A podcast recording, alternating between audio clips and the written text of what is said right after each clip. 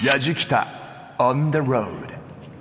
鎌倉がより好きになったやじきたオンダロード旅人の棚橋舞です。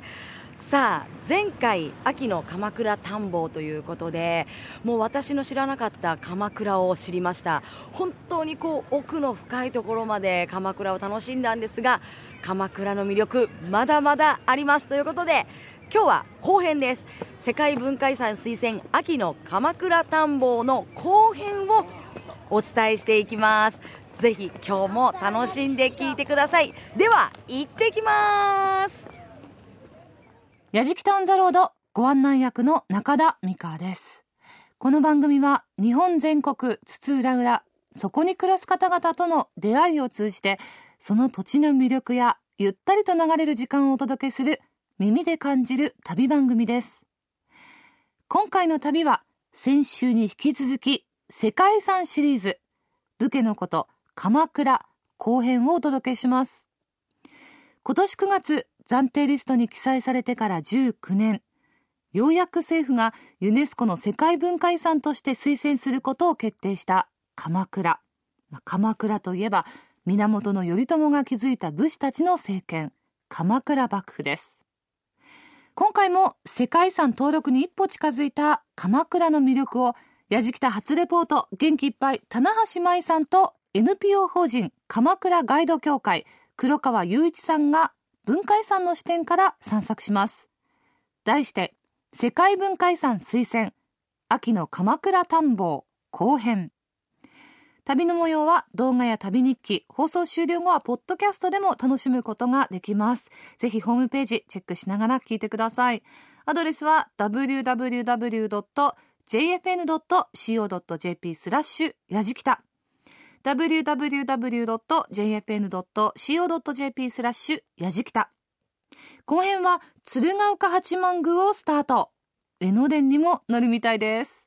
やじきた on the road それでは今回もこの方にご登場いただきましょう。鎌倉ガイド協会の黒川雄一さんです。よろしくお願いします、はい、今週もよろしくお願いします。よろしくお願いします。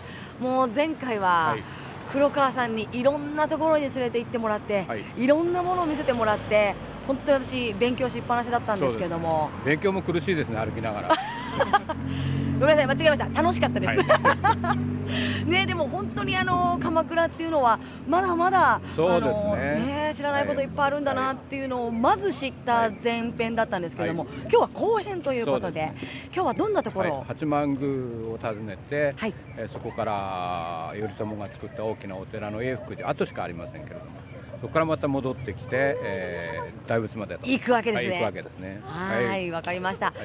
さあそして今はですね、はい、え鎌倉駅からちょっと、え鶴岡八幡宮のところに歩いてきた参道の真ん中のあたりにいます、ね。はい、もうここはいわゆる、はい、いわゆる私があのイメージする鎌倉というか、はい、鎌倉といったらまずこの参道を思い浮かべる方も多いと思いますが、まずすごい人ですね、すね。今日は。本当に今日もです、ね、今日もですか、ええ、ね、ご家族連れの方、そしてね、目立つのが結構若い、あのー、カップルの方、はい、お友達同士の方っていうのも多いんですよね。はい、はい、でここの参道なんですが、はい、道路の真ん中にドドーンとあるんですね。えー、っとですね、いや参道というのはですね、うん、えー、両側に石垣があって、はい、土盛りがしてある道、うん、これを段かずらというふうに言ってますけども。段かずら、はい、その両側に車道が通ってます、そうそうそう。そこも含めて全部若宮大路という道です。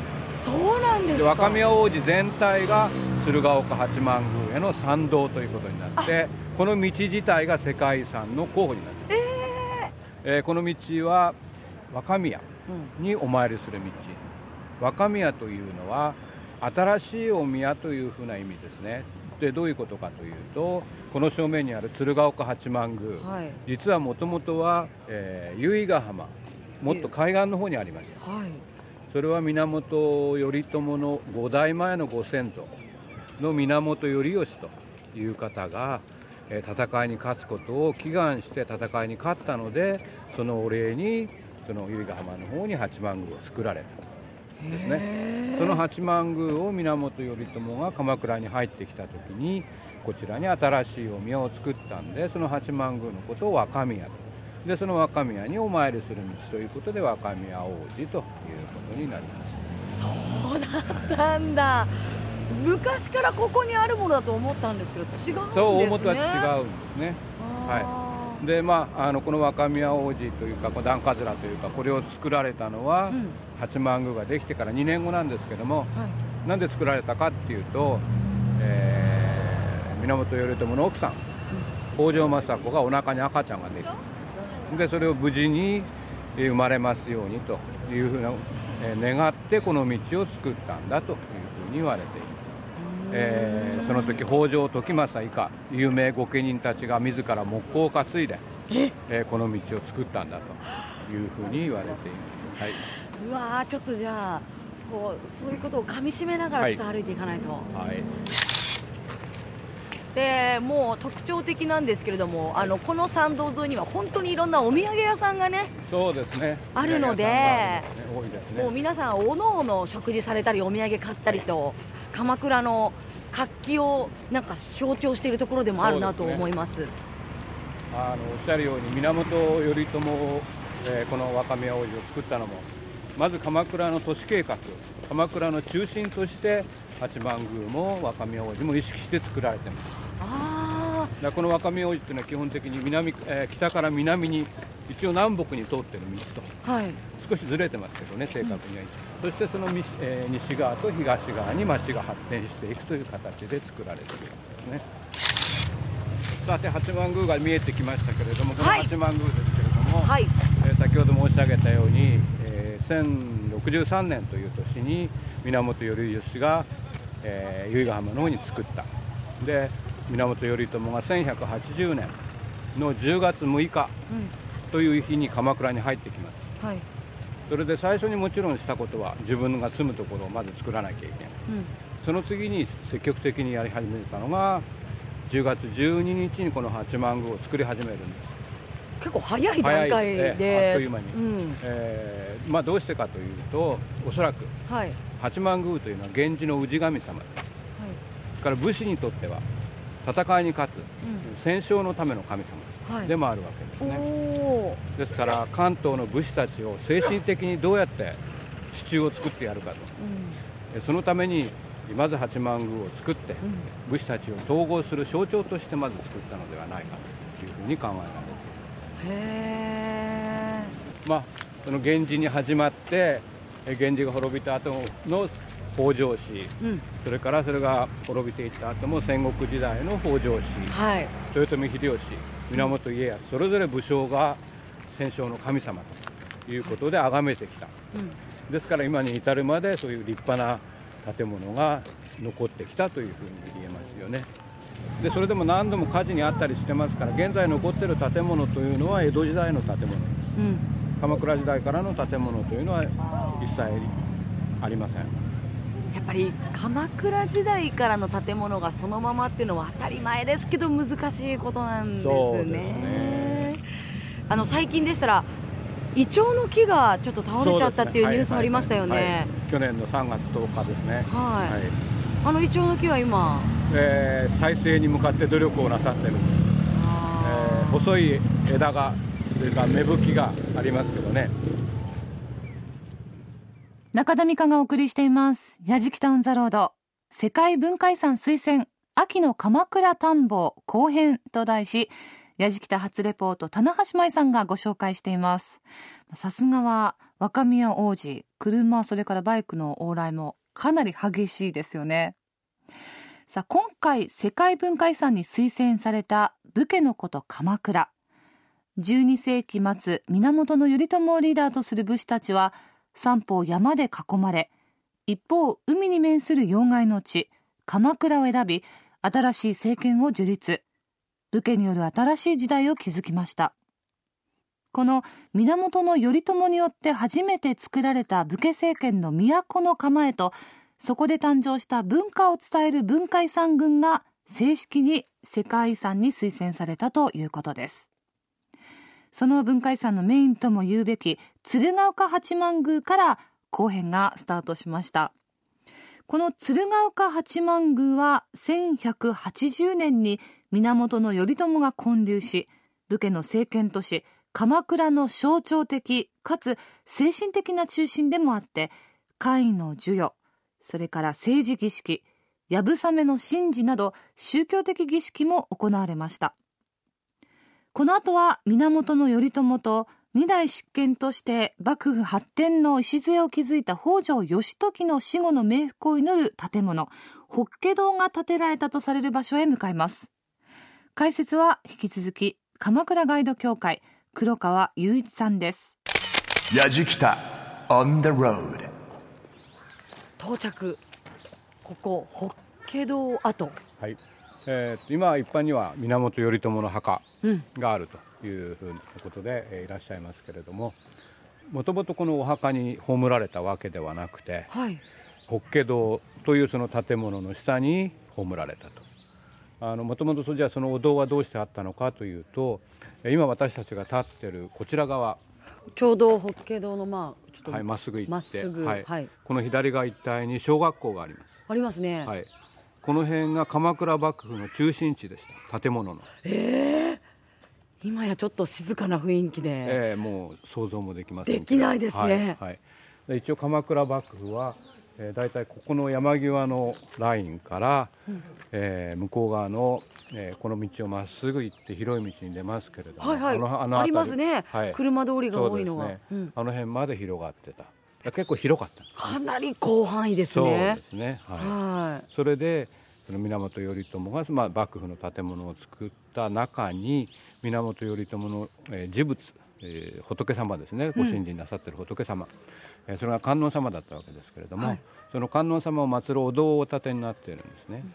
でそのお堂を源頼朝が53歳にで1199年に亡くなるんですけれども、えーその翌年にはこの山の上にそのお堂を移してはい。源頼朝のお墓ということで法華堂という名前で、えーここの上に移してきたと、まあ、とにかく上へ登ってみましょう、はい。やっぱり階段すごく登るんですえねーえーこのこの階段53段です。なんで53段かわかる？わかりません。源頼朝が亡くなった年と同じだ、おわ53歳。うん、へえそうそう50 53段。登りきり。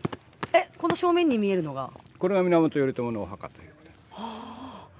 すで法華堂はこちら側に基本的にあったんだと、今今はもう何もない。にもないですね。はい、ただの平場というか。はい。法華堂でもそうですね。こう見るとそんなに広くない大ですよね。きくないですね。でも正確には掘られたことがないので、はい、えー発掘調査されたことはないのでここに関してはうん。実際にどういうものだったのかはよくは分かりません。というところです。えこのお墓は？お墓はですねはい、江戸時代になってからうん。1779年はい。という年に、えー突然ここで薩摩藩が出てくるんですが。おすごいいきなり時代がポンって。1779年にはい。島津家の第25代のお当主の島津重秀という人が鎌倉にやってきてはい。まあ、もうその時はすでに法華堂はなくて小さな石塔がポツンとあるだけだったと。それでは自分の先祖に対して申し訳ないと。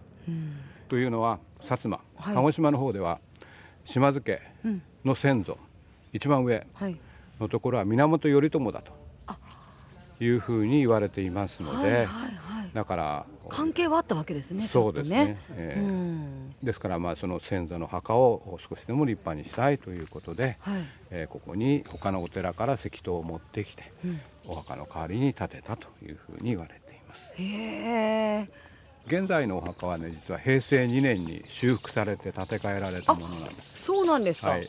ですからこの下に頼朝の骨があるんだという人がいますけども、はい。それはまずある心配はないです。ある心配は あってほしいですけどね。中田美香がお送りしています「やじきたオン・ザ・ロード」世界文化遺産推薦秋の鎌倉探訪後編と題しまして旅人の棚橋舞さんと鎌倉ガイド協会黒川雄一さんがご紹介しています。世界文化遺産登録予定の武家のこと鎌倉の遺産巡り。法華堂跡に続いては絵柄天神社へ向かいます。絵柄天神社は京都の北野天満宮福岡の太宰府天満宮とともに日本三天神の一つで学問の神様です。そうです。受験生の方聞くだけでもご利益があるかもしれません。ぜひあやかってください。今鎌倉幕府のはい。建物の後をずっと横を抜けて、静かな住宅街で静かな道を歩いしてた。ねはい絵柄天神ですここ。はい。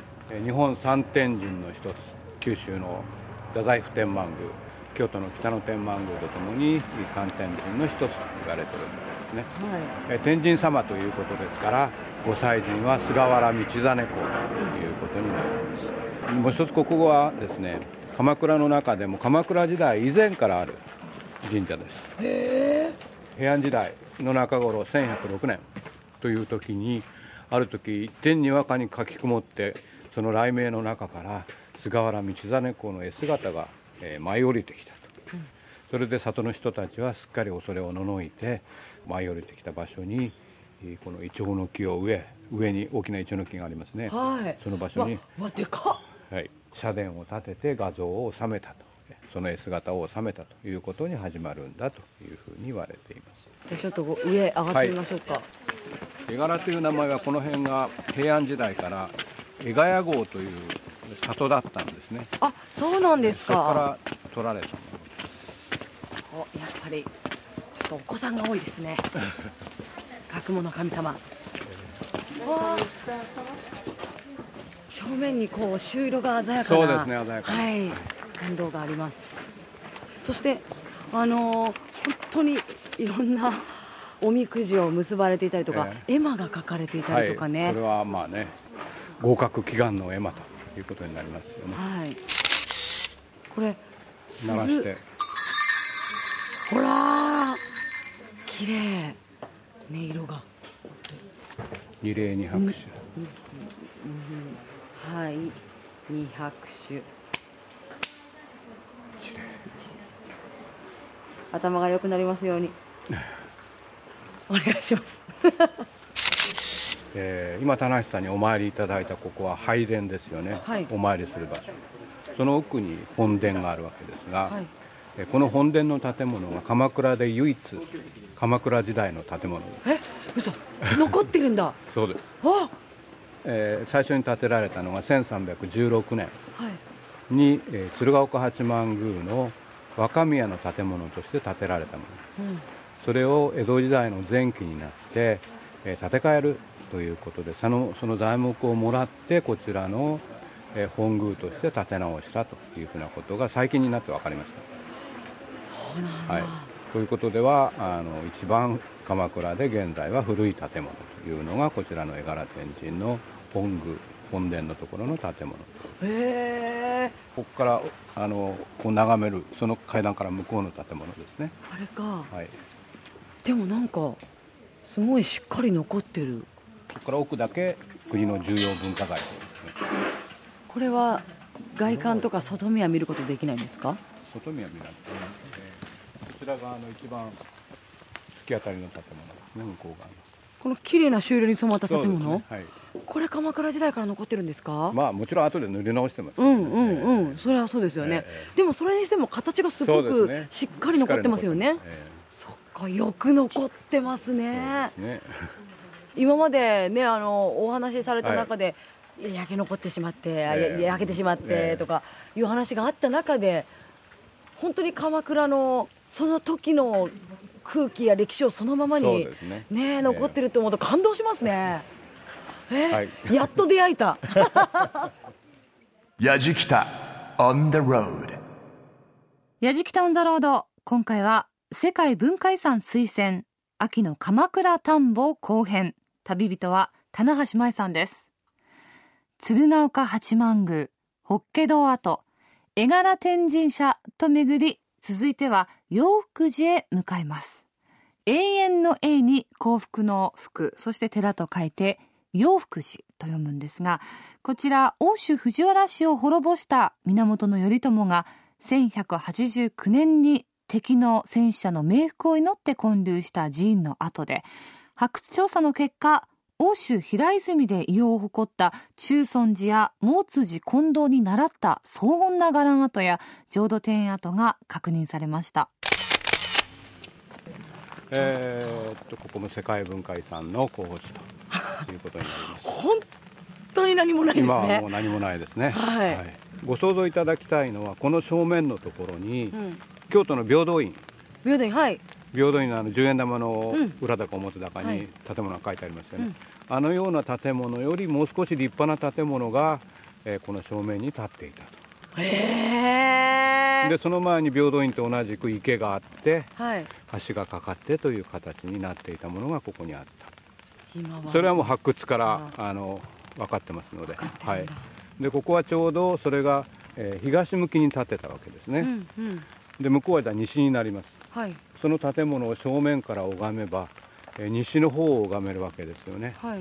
西方浄土を拝める。浄土庭園と呼ばれる庭園が広がっていたということになります、えー源頼朝が建てた三大寺院っていうのが鎌倉にありますというか今は一つしか残ってませんけども。その中でも特別扱いの寺院だったというふうに言われています。その特別扱いの寺院がここまでその本当に影も形もないのはなぜなんですか？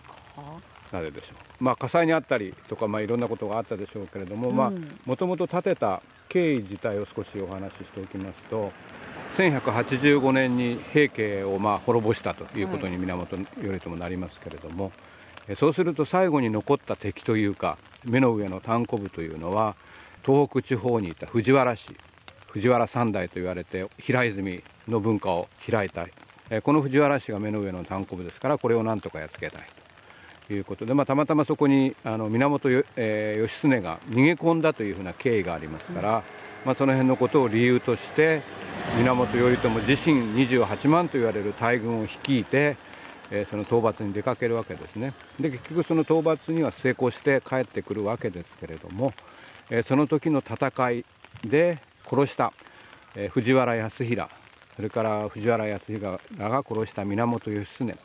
そういう人たちの怨霊を慰めるためにもともと建てたものだというふうに言われています。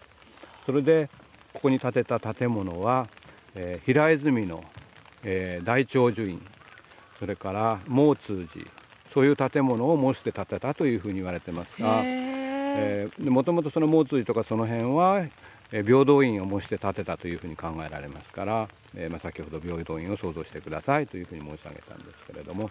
今これもう本当工事中そうですねも真っ只中ですけどあの何になる来年度中には史跡公園として再開発というか整備をするということで池というのはまあ言ってみればひょうたん型の池なんですけれどもひょうたん型の池を作って建物があったところにその基壇の形で整備をして池には橋を架けてとその程度のものを中心として史跡公園化したいというふうに鎌倉市でやってるところですね。でもこれ私一人だけで普通に歩いてたらこのただの真っ平らな空き地が世界遺産の候補になっているなんてこれっぽっちもちょっと変な言い方ですけど 感じさせないですよね。そうですね。はい。こういう残り方もあるんですね史跡として。うん。そうですね、うん。えー幕府の寺としてありえーその後、まああの確かにあの新田義貞なんかもこのお寺にこもあの立てこもったりもしてますけれども、まあ、どちらにしてもそういう後援者を失ったお寺の末路というのは基本的に哀れなものがありやじきた on the road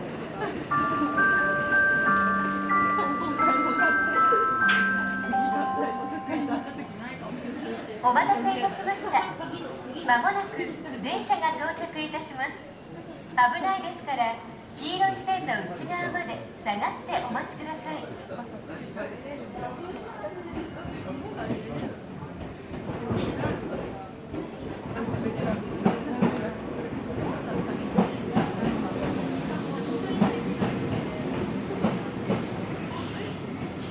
中田美香がお送りしています「やじきた on the road」今回のテーマは世界文化遺産推薦秋の鎌倉探訪後編です。旅人の棚橋舞さんと鎌倉ガイド協会の黒川雄一さん江ノ電に乗って長谷へと向かいます。このね車両が少なくてレトロな感じがなんとも味がある江ノ電ですが。まあ今回鎌倉山があって階段もあってとかなりこう体力を要する旅になっていてちょっと途中からポツポツ雨も降り出したようですけどね。この江ノ電束の間の休息になっているんでしょうか。さあ世界文化遺産として推薦することを決定した武家のこと鎌倉ですがやはり鎌倉大仏は外せないですよね。その鎌倉大仏高徳院のご本尊で聖堂の阿弥陀如来座像です。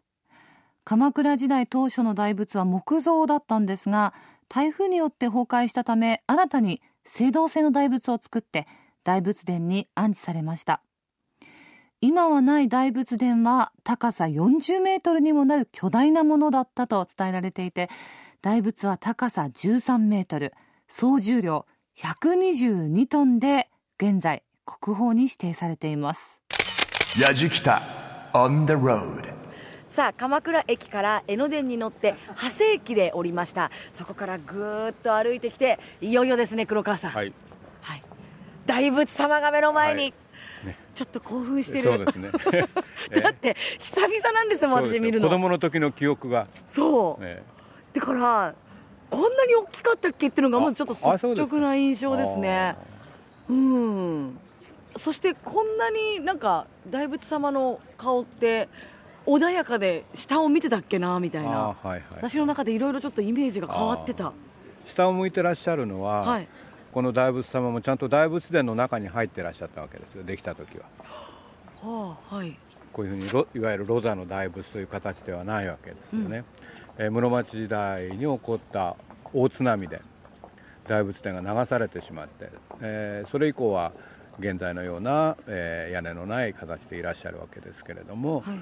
えーその建物の中に入っているとそんなに、ね、スパンはないわけですからお参りする方がこうやって大仏様を見上げてちょうど目が合う、大仏様が少しうつむいてくださる。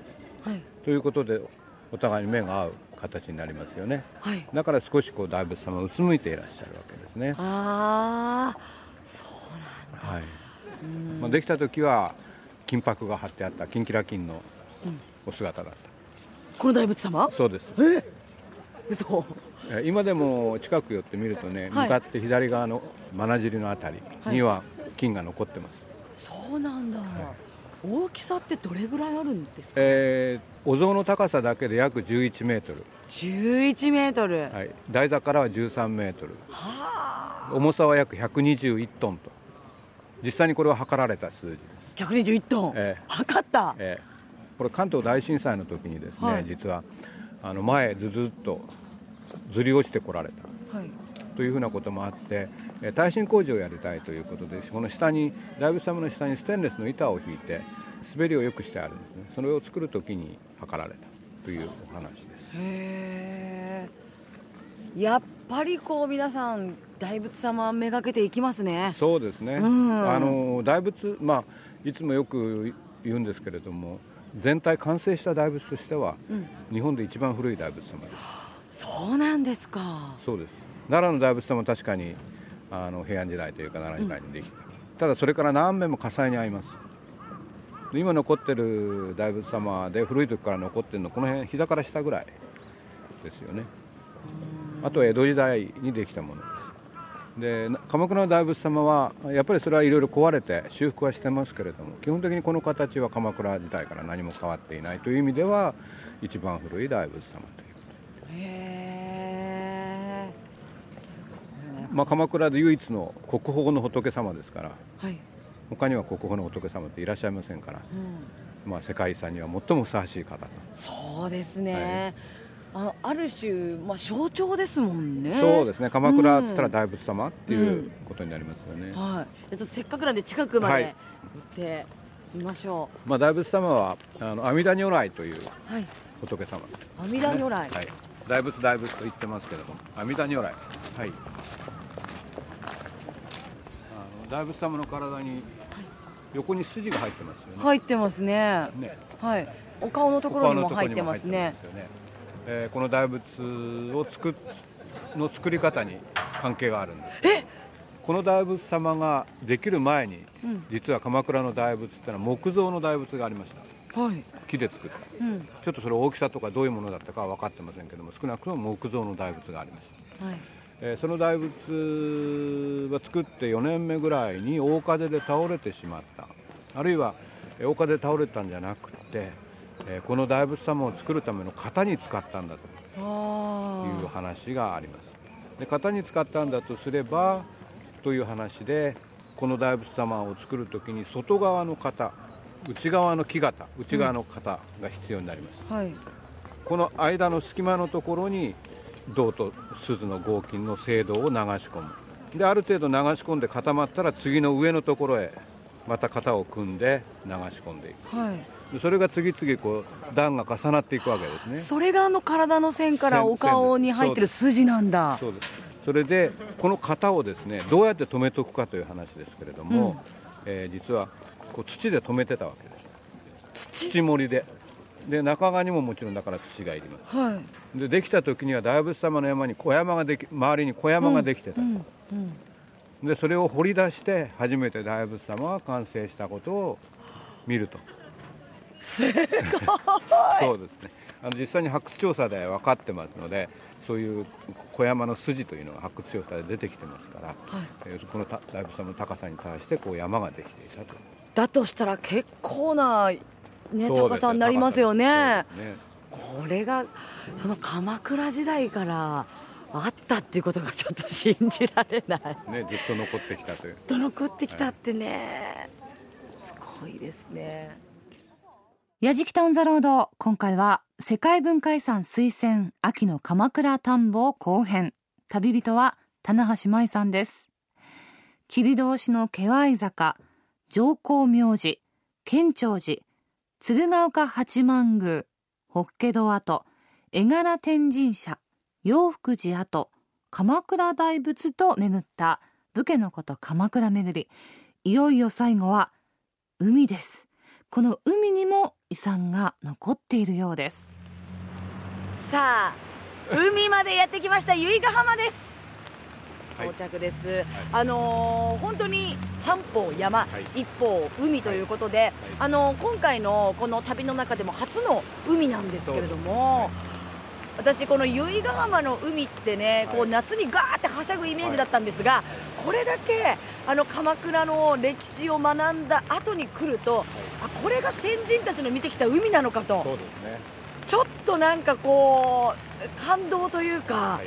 心打たれるものがあるんですが。はい。まあはい。確かに、えー鎌倉時代ここがどういうふうに使われてたかというと、はい。武芸の鍛錬の場。あの馬で牛を追うとかね、はい、弓矢で的を射る場所とか。うん。そういう武芸の鍛錬の場に使ってたり。えーあるいは実際にここで戦いも行われてます、戦いも、はい、源氏型と平家型の戦いとか。それから鎌倉時代に入ってからはえー和田義盛という人がやむなく幕府に反抗するという、まあ、乱を起こして最後の戦いがここで行われてえーその和田氏の方の人がえーここで首をはねられたとか、えーいうことがそういったいろんな戦いがここで行われているというふうな経過はあります。あの、まあ、その後はまあさっきおっしゃったように海水浴場として有名になるわけですいよね。やもうそのイメージでした。ははい、海水浴場として有名になるに何が必要かというと遠浅であること。あ急にドーンと深くなってちゃ、ね。えー子供たちに危ないですから、はい。遠浅の海岸というのが、えーいいわけです。からここは遠浅の海岸でその条件にぴったりだったわけですよね。ところが、えー鎌倉幕府にとってそれはすごい都合が悪かったわけです。あ遠浅な言葉ですか？はい。い。くつか切り通しというのを見てきましたよね、はい。で物資の運搬とかそういうことに使いますよという話をしましたよね、でもさすがにお寺を建てる木材とか大きなものをあんな道で運べないわけです。それを何とかして陸揚げをしたいということになると海から持ってくるのが大きな船に乗せてくるのが一番いいわけですね。でも遠浅の海岸ですから船はつけない。だからこの海岸ではいくつものその頃には船が難破をしたり事故に遭ったりをしてると。えー今となっては本当にたくさんのお客さんに喜ばれる海なのに。そうです。